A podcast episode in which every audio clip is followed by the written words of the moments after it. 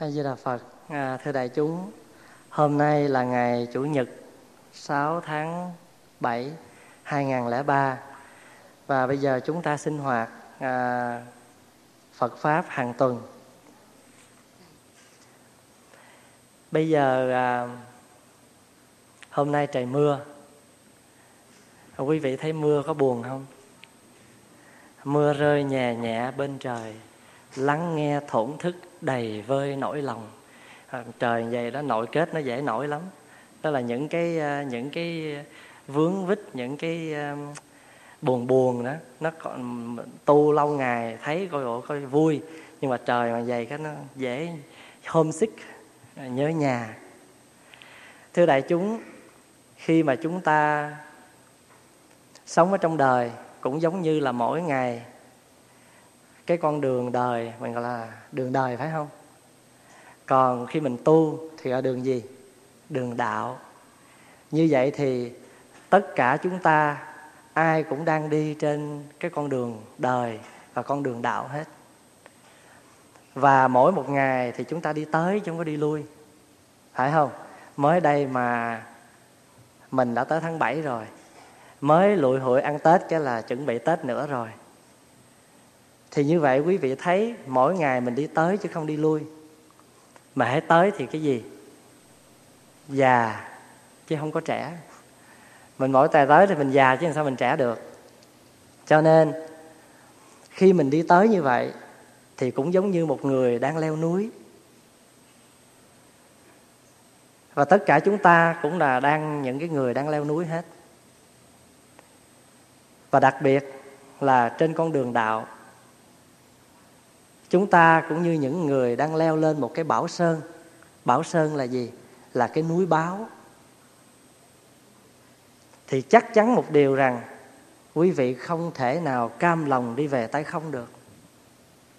Phải không?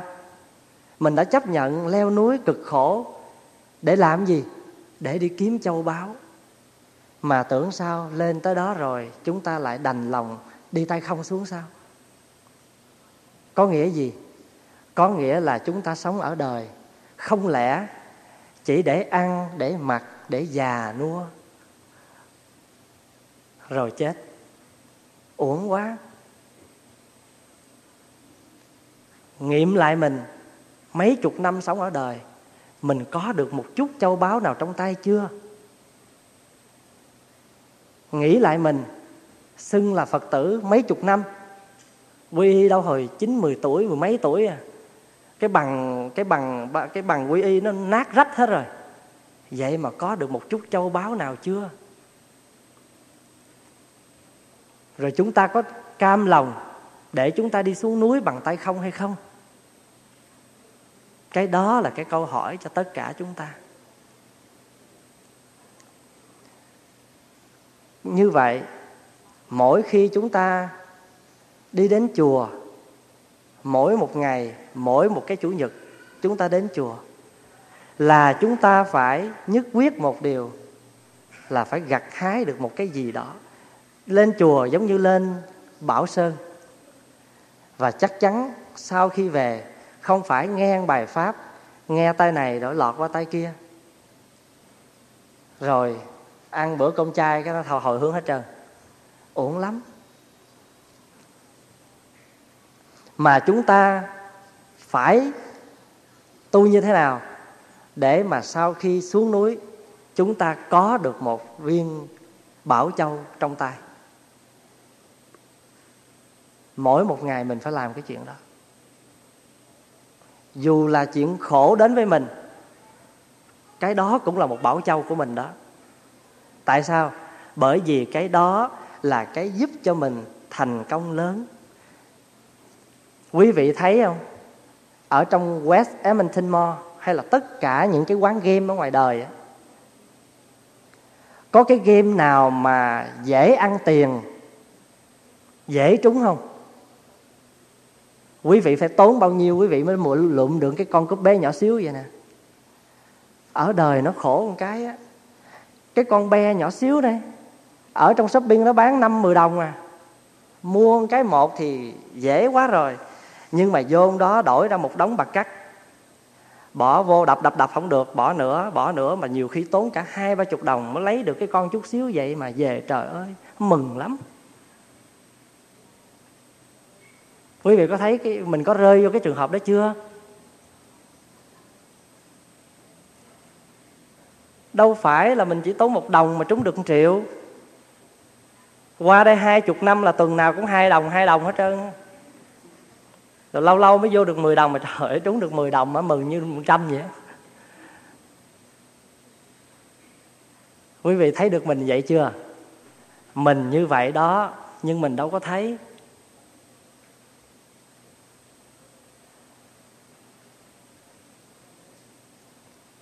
Cho nên, ở trong cái cuộc sống này, tất cả những cái chuyện xảy ra hàng ngày đều là bảo châu của mình hết. Đều là những cái quý giá để chúng ta cần phải học. Dù đó là một cái đau khổ, dù đó là một thất bại, dù đó là một đau lòng, dù đó là một cái lời dèm pha, chê trách, tất cả đều là bảo châu hết. Vì tất cả chúng ta đang đi trên bảo sơn, đang là những người leo núi.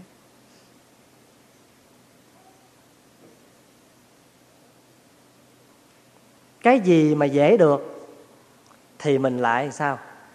Mình lại coi thường. Khó được thì quý, nhưng mà xin thưa, quý được bao lâu? Quý không bao lâu hết. Quý không bao lâu hết. Tại vì sao? Tại vì cái tâm của mình là cái tâm vô thường. Phật đã dạy rồi, thân vô thường tâm cũng vô thường. Bởi vì hôm nay mình thích cái này, ngày mai mình thích cái kia.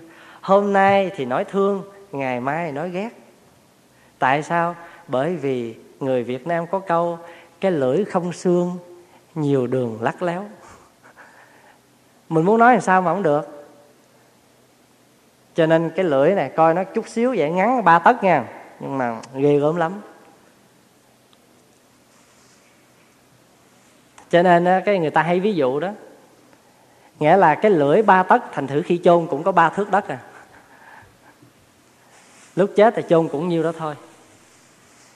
Thì hôm nay, pháp hòa muốn nhắc lại cho tất cả chúng ta phải nhớ rằng mình là những người đang đi leo núi để nhặt những hòn châu báu. Thì xin đại chúng không phải Phật pháp ở đâu xa mà nó bàn bạc trong tất cả những đời sống hàng ngày của mình. Dù đó là những cái gì nó đau lòng, nó rất là khó chịu nó đến với mình. Nhưng nếu mình biết cảm, biết nhìn, đó đều là những bảo ngọc. Ở trong đạo, chúng ta thường nghe người ta than cái câu, đạo cao nhất xích, ma cao nhất trượng đạo cao nhất trượng, ma cao quá đầu trượng. Đạo cao quá đầu trượng, ma nhượng đầu sư, tức là ma quy y phật. Có nghĩa gì? Phật cao một thước, ma cao một trượng. Phật cao một trượng, ma cao hơn trượng. Nhưng mà phật mà cao hơn trượng thì lúc đó ma mới quy hàng và chúng ta thường nghe câu đó đó. Phật đó ở đâu? Phật đó ở trong mình. Tiếng anh nó gọi là buddha's nature, phật tánh. Mà chúng ta phải làm như thế nào? Đem cái viên ngọc mà chúng ta nhặt được hàng ngày để mà làm cho đức phật trong ta khỏe mạnh sáng chói để mà vững vàng trong cái cuộc sống này. Bởi vì không có một cái gì chúng ta sống ở đời này mà chúng ta không phải trả với một giá. Cái thứ đồ mà người ta gara sale người ta dục thùng rác cũng được vậy. Nhưng mà người ta lại mở một cái gara sale mùa hè. Cái này là người ta dục thùng rác là đáng lý vô thùng rác đây.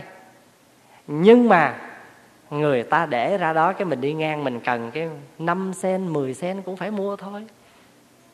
5 sen 10 sen không phải tiền sao? Cũng phải trả với một giá. Cái vật là thùng rác nhưng mà phải, vẫn phải trả giá. Quý vị mà bỏ rác ra ngoài đây, đâu phải là bỏ ra rồi là mình không xài nữa đâu. City xài. Nhưng mà đâu phải là mình phải, còn phải trả tiền cho city lấy rác nữa à, giống như chùa mới nhận cái thư CT gửi xuống đây là trong vòng năm đây từ đây cho tới đầu năm là giá tiền rác sẽ tăng lên. Trong vòng cứ 3 tháng tăng lần. Cho tới đầu năm tới là tiền rác mỗi tháng là phải sáu bảy chục đồng.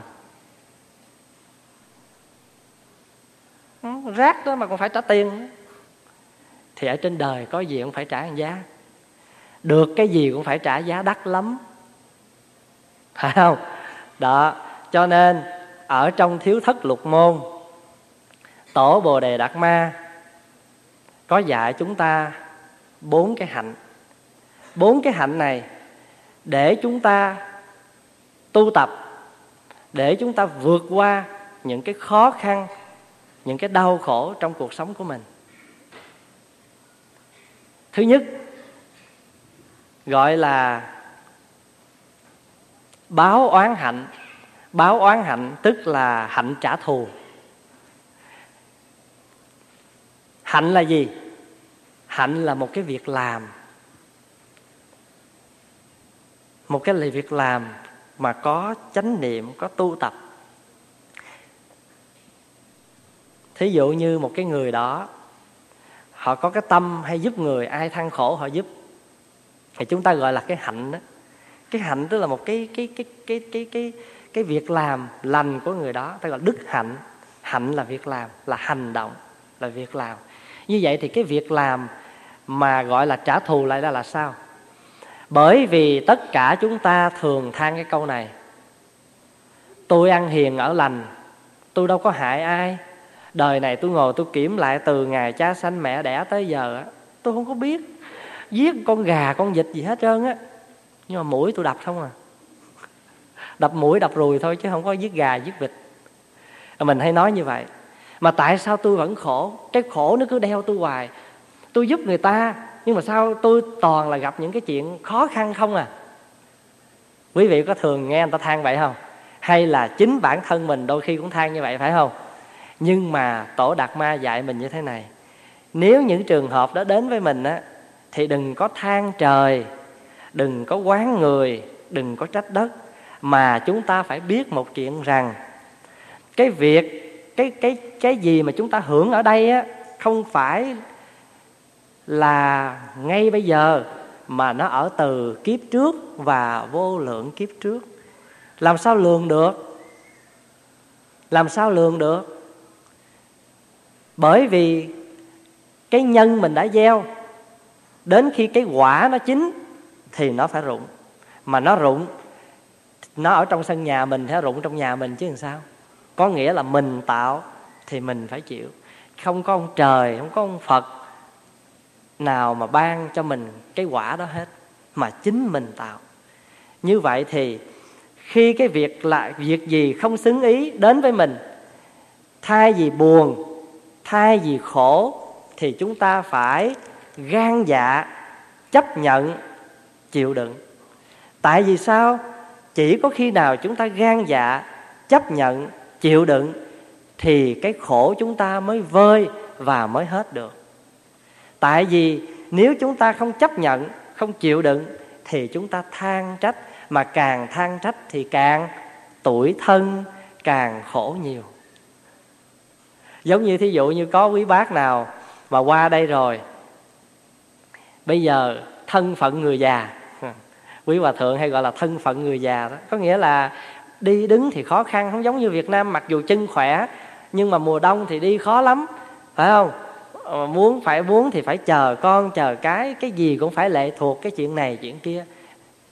Phải hiểu cái chuyện như vậy, phải chấp nhận như vậy. Và có chấp nhận thì mới mới tự mình vươn lên được. Có nhiều bác chấp nhận ở một mình, cái gì cũng tự túc thì khỏe lắm không có than trách ai hết, bởi vì cái xứ này ai cũng có những công việc của họ. Con cái cũng có những công việc làm ăn của con cái.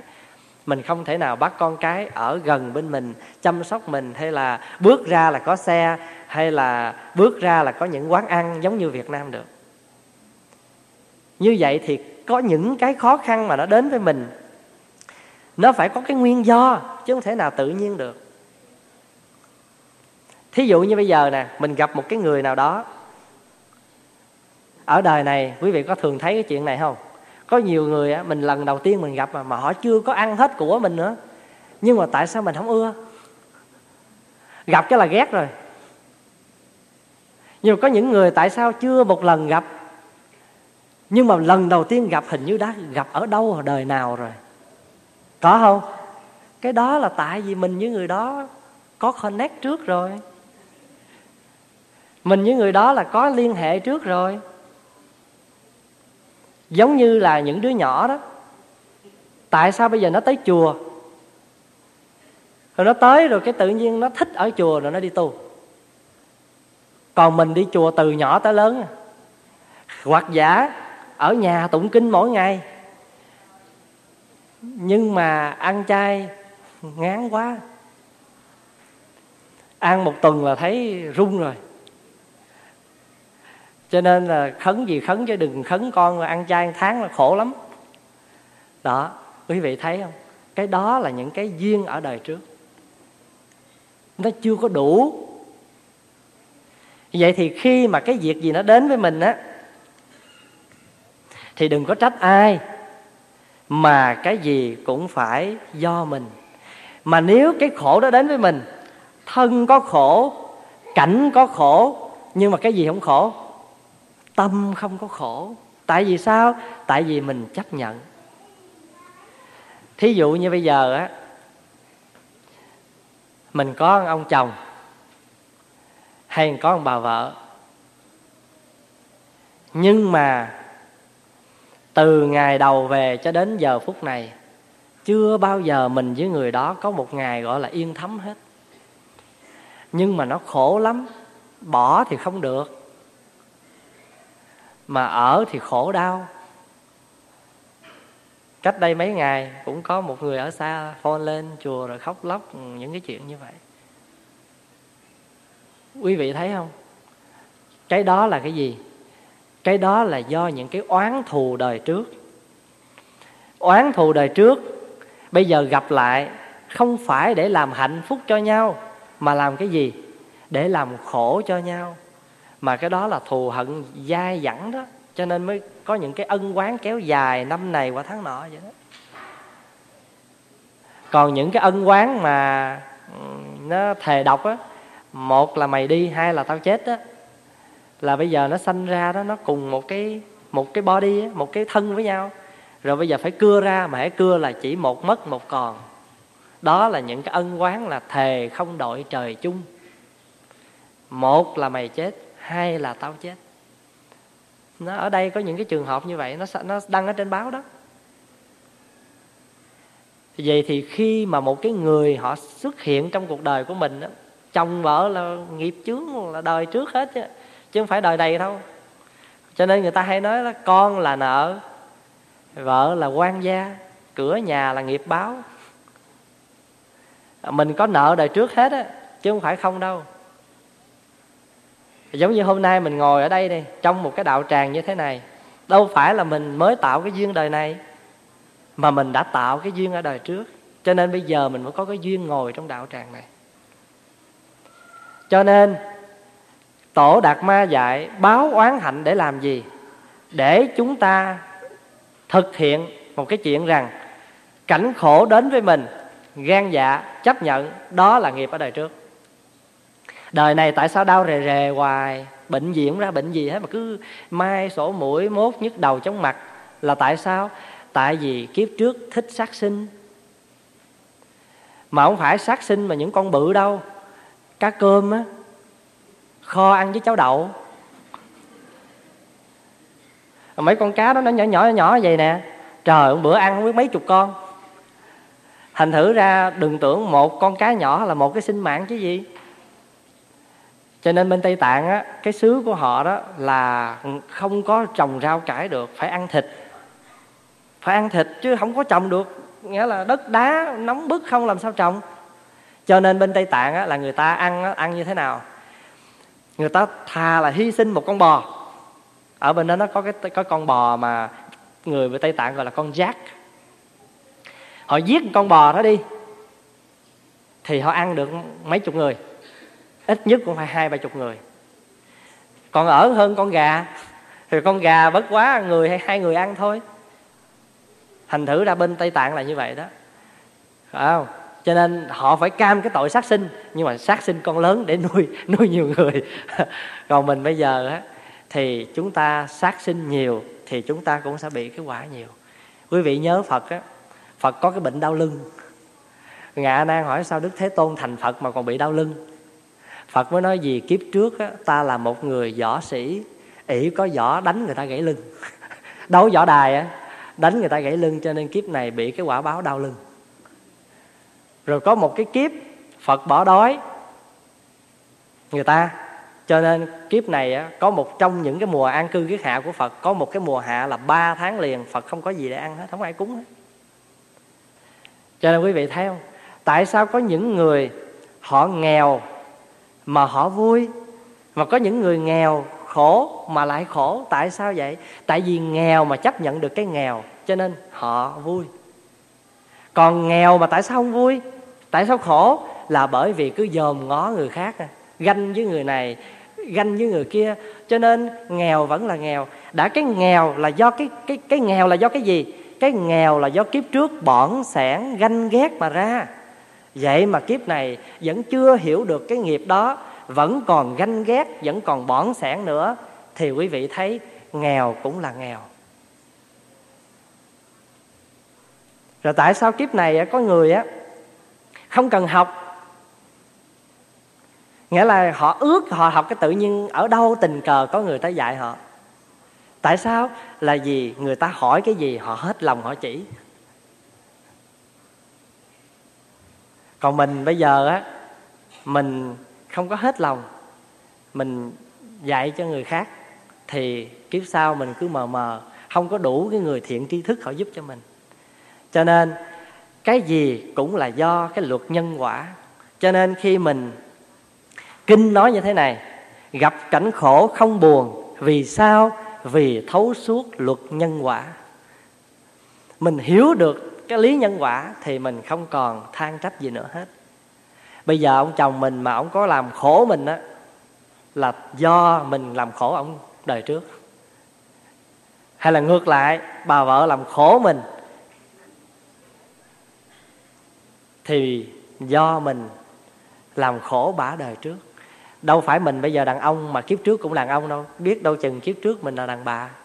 Thành thử cái luật nhân quả thì không lường được không phải chỉ ở một kiếp, mà vô số kiếp về trước.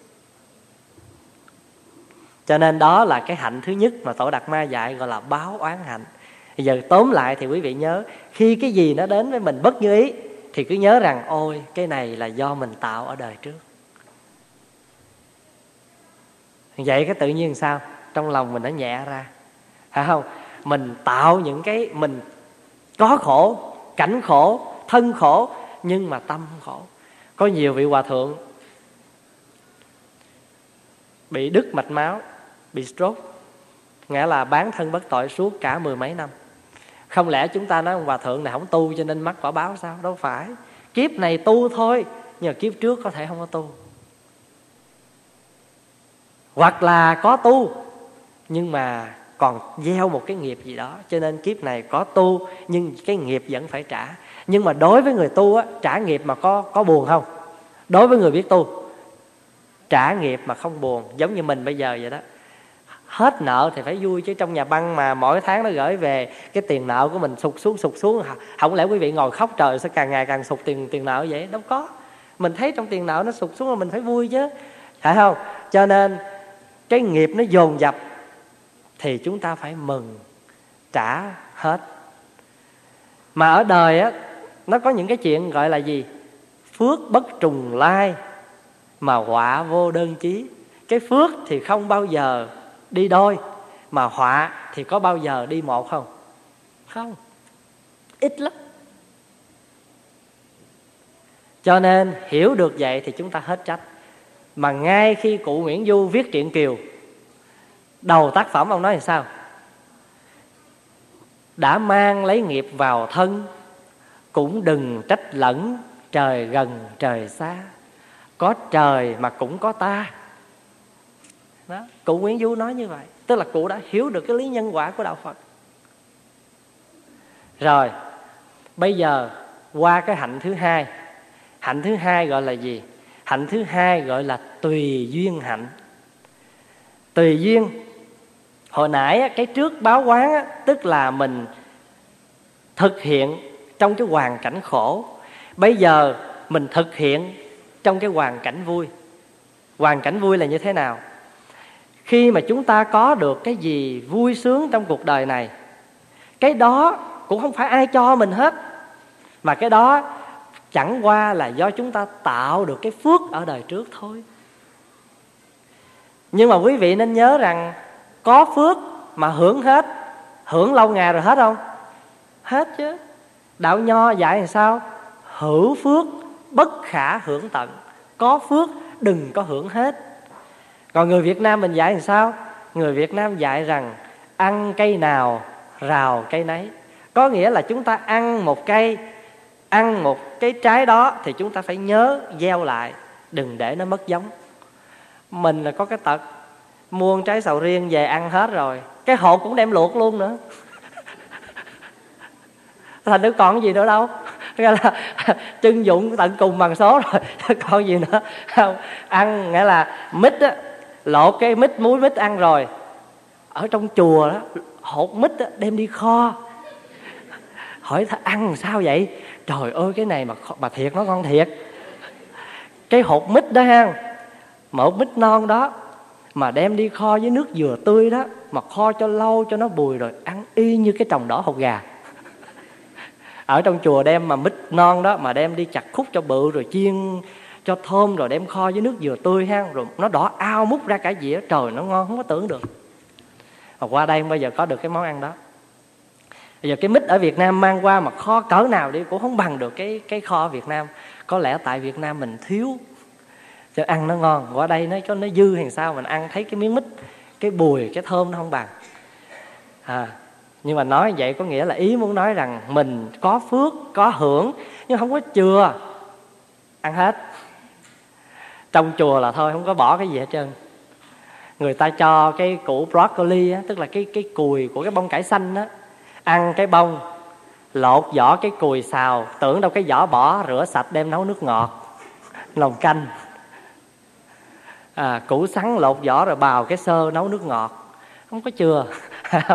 à, có hột mít à đem mít à, à có sầu riêng à đem nấu sôi sầu riêng ăn so, sầu riêng rồi xong cái hộp cũng luộc ăn luôn không có rào. Có tiền trong nhà băng bao nhiêu không cần biết nhưng mà xài riết núi nó cũng lỡ nữa phải không? Cho nên có phước đừng hưởng hết hưởng hết nó sẽ hưởng thì sẽ hết thôi. Cho nên người phật tử hiểu đạo thì vừa hưởng mà vừa gieo và người phật tử chân chánh có biết hiểu nhân quả rồi, cái nào tội nên tránh, cái nào phước nên làm. Và luôn luôn một việc nhỏ, làm phước nhỏ không bao giờ từ chối. Phật đã dạy trong kinh, đừng khinh thường một điều nhỏ, một điều phước nhỏ, vì phước nhỏ lâu ngày nó tha thành đầy. Đừng khinh thường một điều ác nhỏ, tại vì một điều ác nhỏ, nếu làm lâu ngày sẽ thành cái điều ác lớn đó, quý vị nhớ đừng phật dạy là trong ở đời có bốn thứ đừng coi thường. Một hoàng tử nhỏ một con rắn nhỏ một ông thầy nhỏ rồi gì nữa? Một đốm lửa nhỏ. Tại vì một đốm lửa nhỏ một cái tàn thuốc nó có thể đi thiêu được một đám rừng. Đừng coi thường một chú đừng coi thường một ông thái tử vì ông sẽ là một ông vua cai trị cả nước cho nên mình phải nhớ như vậy mà chúng ta sống tùy duyên có nghĩa là có cái gì vui, cái gì sướng nó đến với mình, cái gì hạnh phúc nó đến với mình, cái đó cũng có gì lạ, là do cái gì? Do mình gieo đời trước thôi. Thì mình có gieo thì mình hưởng chứ. Hồi nãy thì mình gieo cái xấu thì bây giờ hưởng cái xấu. Bây giờ mình có gieo cái tốt thì mình hưởng cái tốt. Hiểu được như vậy thì tâm chúng ta không có gì. Cái tâm cống cao, ngã mạn, khinh khi người khác không có nổi lên ở trong lòng mình. Mình bây giờ giàu có đó, làm được, ăn nên đó, không phải là tự nhiên, mà do mình cũng cần kiệm, do mình cũng tạo duyên nhiều, cho nên kiếp này mình có hưởng. Có như vậy chúng ta đừng có khinh khi người khác. Quý hiểu ý không? Cái đó gọi là tùy duyên hạnh. Mà cái vui sướng chúng ta có đây á, rồi ngày nó cũng hết thôi, mà nếu chúng ta không biết tạo tiếp cho nên nếu mà mình vui quá đó, thì cái tâm loạn, mà hãy tâm loạn thì bị cái gì nó đẩy? Tám ngọn gió đó. Thì trong đó có cái ngọn gió gì? Hỉ vui, nó đẩy mình đi. Cái ngọn gió mừng còn gió vui, nó xô tạc mình, thì làm cho mình mất tự chủ và đi theo nó. Đó là cái tùy duyên tổ đạt ma dạy, là có nghĩa là cái vui nó đến với mình, cái sướng nó đến với mình á, không phải là tự nhiên mà cũng do đời trước mình tạo. Cho nên kiếp này mình hưởng rồi bây giờ cái tùy duyên thứ hai là gì? Có nghĩa là mình phải tùy theo cái duyên ở đâu thì sống theo đó. Người ta thường nói đó gọi là gì? À, nhập à, nhập nhập gia tùy tục đó. Tức là đi vào nhà nào thì phải tùy theo cái phong tục cái nhà đó ở chùa mình có cái truyền thống, cái như, cái cái cái cái cái cái cái cách thức sinh hoạt như thế nào? Qua chùa khác người ta có cách thức sinh hoạt, mình phải theo như vậy. Mình ở Việt Nam sinh hoạt như thế nào? Qua đây mình phải đổi một chút, một và sinh hoạt nó phù hợp cái đời sống này. Sống tùy duyên. Thôi bây giờ con mình nó thương ai? Mình thấy rõ, mình thấy xa, mình khuyên nó. Nó không nghe. Thôi tùy duyên. Chứ bây giờ làm sao cản nó? Mình cản rồi ở đây pháp hòa có biết một người không thích cái người đó, không cho người con cưới cái người đó. Cái ngày đám cưới không có ra mặt. Rồi quý vị biết không, sau khi cái ngày đám cưới bỏ đi chơi chỗ khác, xong rồi, bây giờ á, về ở với con dâu khó khăn quá. Tại vì sao? Vì cái ngày đám cưới nó mình bỏ đi. Rồi bây giờ nó làm lỗi gì? Không nói được nó. Tại vì mới vừa mở miệng, nó nói ngày xưa bà có cưới có đi đám cưới tôi không? Bà có đứng ra bà cưới tôi không? Bây giờ bà la tôi. Đó, cho nên mình không biết tùy duyên. Mình phải hiểu được cái chuyện tùy duyên. Mà cái người sống được cái hạnh tùy duyên đó là cái người quan hỷ, gọi là tùy hỷ. Tùy hỷ là vui theo. Thôi kệ, cái gì mình muốn nói, mình thấy rõ, mình nói, mà người đó không nghe, thì mình phải tùy duyên thôi mà biết đâu chừng cái đó là một cái cái bài học. Cho nên sống được cái hạnh tùy duyên thì chúng ta sẽ sẽ thấy rõ cái con đường hạnh phúc của mình. Quý vị biết không ngày xưa bên ấn độ có một ông vua. Ông mới thấy dân chúng á, đi chân không đạp lên gai sỏi khổ quá ông thương. Ông mới nói thôi bây giờ có cách nào giúp cho dân đi êm chân không? Ông mới ra lệnh là bây giờ mua hết tất cả vải sò ở trên trên trên nước á, lót hết hang cùng ngõ hẻm, lót hết để cho dân đi êm chân quý vị thấy cái kế đó hay không? Nhưng mà cái kế này hay hơn. Thì mà ông quan ông mới nghĩ như vậy, ông nói dạ không được, làm như vậy mất công mà mà mà không cần thiết. Chi bằng mình mua vải về, mình mua da về, mình cắt ra nhỏ nhỏ cái phát cho dân của mình, người hai miếng họ mang vô chân thì bất cứ họ đi chỗ đâu cũng được, cần chi phải lót cả cái đường. Quý vị có hiểu ý cái ông quan không? À đó là lịch sử cái đôi dép da bây giờ mình mang đó. Cắt hai miếng da mang chân, đi chỗ nào cũng được, chỗ sình, chỗ bùn, chỗ nào cũng đi cũng được hết. Khi đọc cái câu chuyện đó, chúng ta có thể nhìn một cái bảo châu nữa. Bảo châu gì?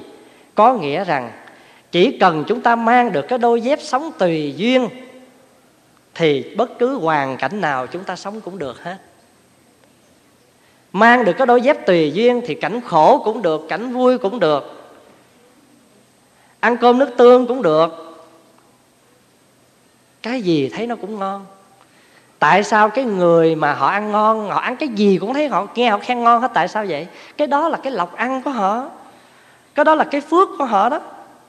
Còn mình bây giờ mà chấm chấm một chút mà thấy lạc lạc là mình đã chê rồi. Ai nấu cũng vừa miệng mình hết thì ừ, mình phải lăn xả vô bếp mình nấu phải khổ không? Rồi mình đói. Đi tới đâu người ta nấu không vừa miệng ăn mình thì mình đói thôi. Mình mà sống được vậy khỏe lắm. Đi trung quốc ba chục ngày mà nấu bữa mười món ăn, món nào cũng ngập dầu vậy nè. Rồi sao mà ăn? À vô là pháp hòa học hai câu tiếng phổ thông thôi. Chén diễu là nước tương là vừa ngồi xuống cái cái cô bưng bàn cổ bưng ra cơm cái là pháp hòa múc vô rồi, cái nói chén dĩu cái là bưng chai nước tương ra. Rồi, mình cứ chan nước tương mình ăn, mà ăn bốn chén, ba chén, tại vì ngày nào mình cũng đi leo núi, leo chùa nào có trên núi, mình leo núi đi về, cái mà cái ăn cơm mà dậy cái mà ngủ ngon, ăn ngon. Mấy thầy nói, trời, tôi thấy không ăn mà tôi thèm. Tại vì mấy thầy khó ăn, mấy thầy rắn chịu. Tôi dễ ăn nước tương cũng được đó, mình sống tùy duyên được như vậy thì mình khỏe lắm. Quý vị biết, trang tử một hôm đi bên đường, gặp một tiều phu đứng nhìn cái cây, định chặt, xong ông bỏ đi. Trang tử lại hỏi, sao ông chặt cái cây? Nói, cây này vô dụng, bất xài. Cái trang tử nói, vậy bất tài cũng được yên thân ha. Phải vậy không? Cái xong cái thì đi tới nhà của người khách. Cái người khách thấy trang tử tới, mừng quá đây người nói với cái người hầu người đi vô trong à, trong nhà sau á, lấy bắt vài con chim quay roti đãi trang tử. Cái thì người gia nhân mới hỏi dạ bẩm, làm thịt con nào? Cái thì ông chủ mới nói, con nào còn hót á, để hót cho vui nhà. Con nào mà hót không được á, đem làm thịt nó đi. À xin lỗi khi mà trang tử gặp cái ông này tiều phu mà nhìn cái cây định chặt đó, thì cái cây nó còn tươi quá đi chứ không có chặt.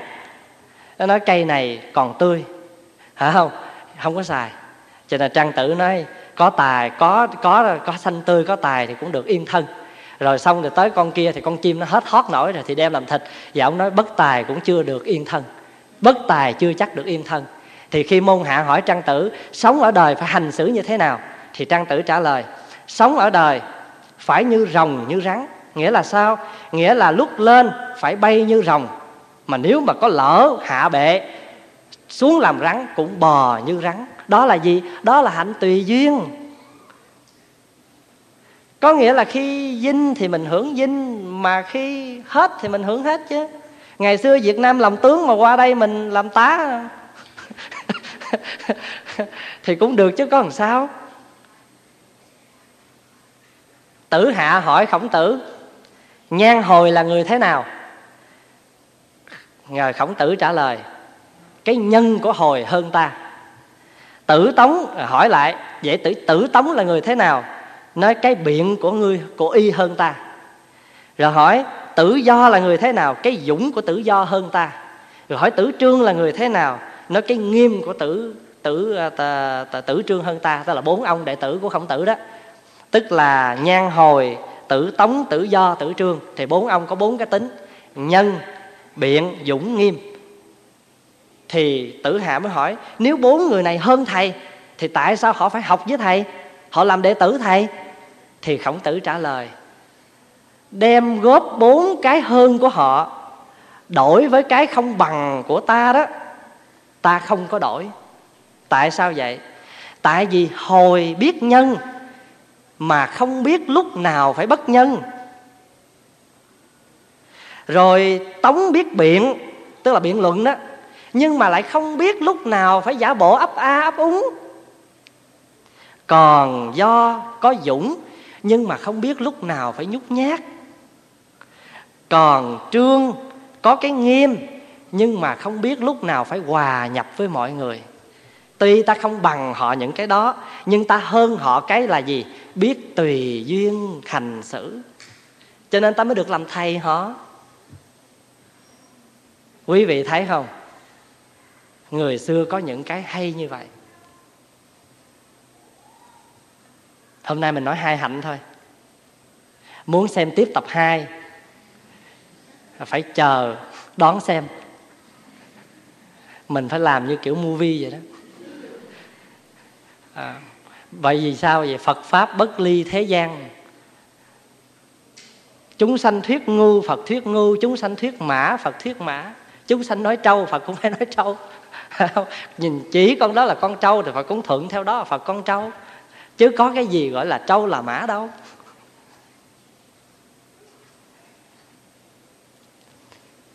Thì khi mà chúng ta sống được như vậy là chúng ta sống được với cái đạo lý tùy duyên. Ở hoàn cảnh nào, chúng ta sống cũng được. Được như vậy thì quý vị thấy, dù là mình có cái khổ đó, nhưng mà cái khổ đó nó sẽ không có kéo dài trong cuộc sống của mình. Tại vì sao? Bởi vì khổ vui chẳng qua ở hai điều, kẻ mê người tỉnh. Kẻ mê thì thấy khổ là khổ. Người tỉnh ở khổ nhưng lại vui. Thí dụ, quý vị thấy đi tu là khổ. Nhưng mà tại sao người đi tu người ta nói thay tu là vui?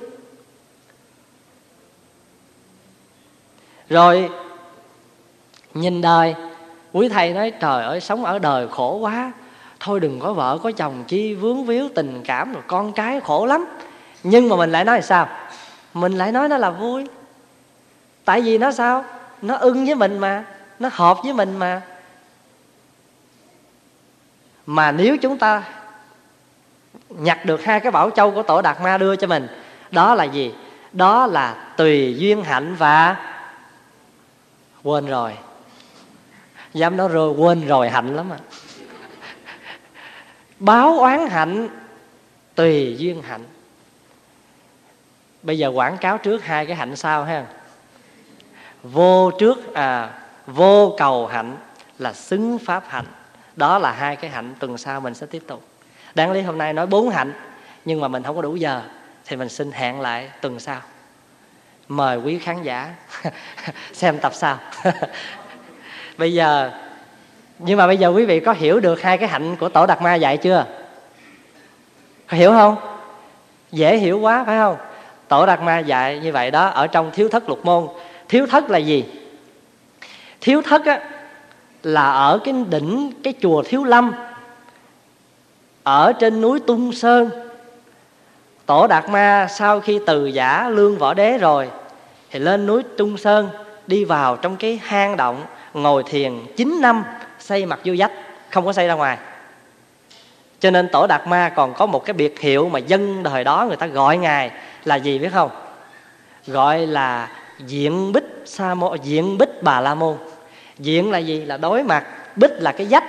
Diện bích là nhìn dách bà la môn. Ông bà la môn nhìn dách, không có nhìn ra. Chín năm, gọi là cửu niên diện bích.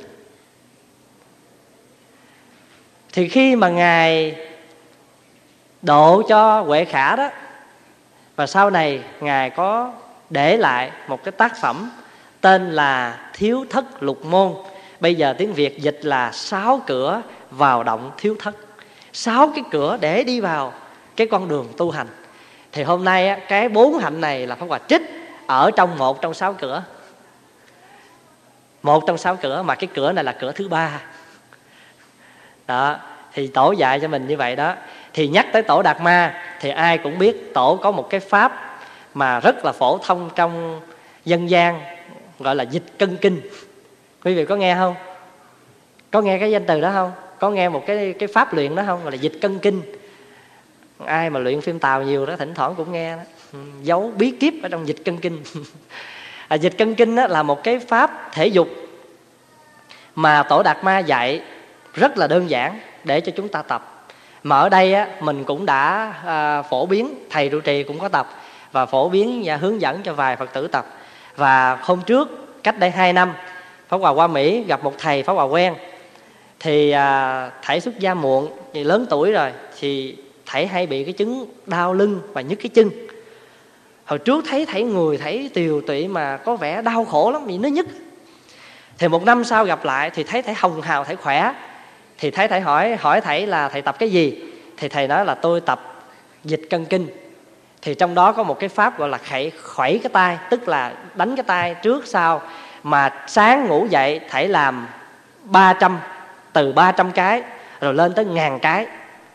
Rồi tối trước khi đi ngủ cũng làm như vậy, chỉ cần mình đánh tay lên xuống trước sau, nhưng mà nó có cái công thức của nó, mà nó khỏe vô cùng. Mà ở đây có một số người đã lên xác nhận là cái chuyện đó, là họ đã tập và họ đã thành công. Hôm nay có một phật tử ở úc là đạo hữu tân ở bên úc qua thì đạo hữu có cái nhã ý là sau nhiều năm thực tập cái pháp môn dịch cân kinh này có thêm một chút kinh nghiệm cho nên đạo hữu xin được chia sẻ với đại chúng. Thì xin quý vị chịu khó nán lại khoảng chừng à, 10 phút thôi à, để cho đạo hữu lên chia sẻ và nếu quý vị muốn tập quý vị đem về nhà áp dụng cái phương pháp này. Không phải già mới tập mà trẻ cũng tập. Mà trẻ mà tập thì càng trẻ nhưng mà già không phải tập rồi, càng già nghe. Già tập nó trẻ. Rồi bây giờ mời